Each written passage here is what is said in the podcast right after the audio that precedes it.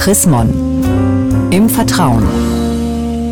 Unser Thema diesmal ein neues Jahr, die alte Angst. Darüber sprechen wir mit der Münchner Regionalbischöfin Susanne Breit-Kessler.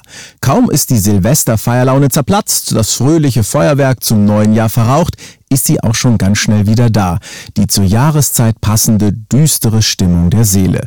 Frau Breit-Kessler, was ist denn das für eine komische Angst, die uns jetzt wieder so gern erfasst? Ja, das ist diese Angst, die sich einstellt, wenn man Nachrichten schaut, Zeitungen liest und dann vielleicht persönlich noch irgendein Problem, ein größeres zu bewältigen hat, ist die Angst, dass man denkt, oh, ich, ich schaffe das nicht, die Welt ist bedrohlich, ich bin total unsicher in meinem Leben. Sie sagen es ja selber, es gibt eigentlich genug Gründe, man muss nur ins Fernsehen schauen, ob Ebola oder der Terror der IS oder auch der Konflikt in der Ukraine, alles Dinge, die einem ja durchaus Sorgen machen können.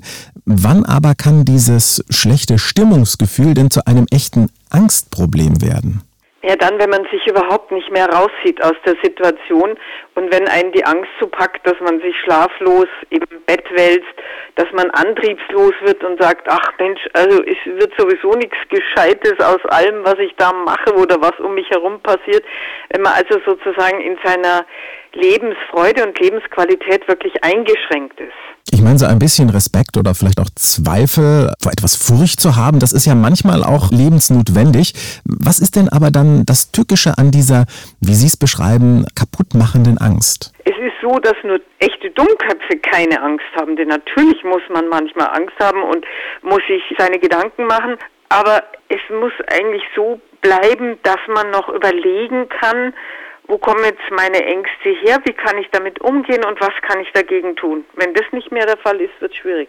Okay, dann werden wir mal ganz konkret. Was kann ich tun, wenn ich merke, die Angst setzt sich in mir fest und mein Kopf kommt irgendwie aus diesem Strudel der Angst nicht mehr raus? Also wenn man alleine ist, kann man sich mal aufschreiben auf einen großen Zettel, was macht mir Angst, was ist es? Also der Angst einen Namen geben, das ist schon die halbe Miete. Dann, was kann ich persönlich alleine dagegen tun? Der dritte Punkt wäre, wo kann ich Hilfe kriegen?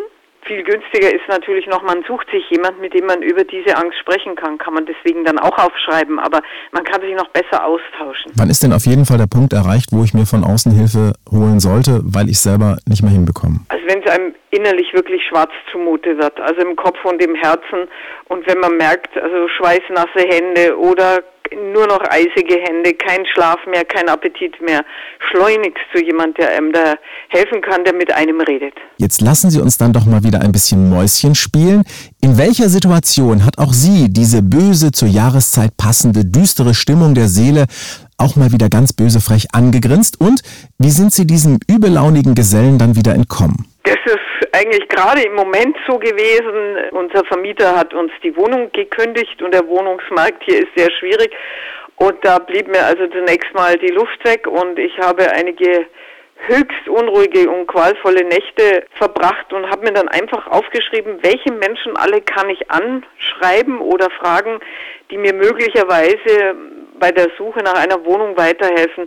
Ich bin also aktiv geworden. Ich bin aus dieser passiven Rolle raus und bin in eine aktive hinein und seitdem geht es mir wieder gut. Das hört sich wirklich gut an. Deswegen auch vielen Dank, Frau Breit-Kessler. Und mehr zu diesem Thema, ein neues Jahr, die alte Angst von und mit der Münchner Regionalbischöfin Susanne Breit-Kessler, gibt es auch nachzulesen, nämlich in der neuesten Ausgabe des Magazins Chrismon. Ein Blick in das aktuelle Heft lohnt sich also allemal. Sie haben darüber hinaus noch Fragen, Anregungen. Dann freuen wir uns auch über eine E-Mail. Schreiben Sie an leserbriefe.chrismon.de. Ich sage derweil Dankeschön fürs Zuhören. Bis zum nächsten Mal. Mehr Informationen unter www.chrismon.de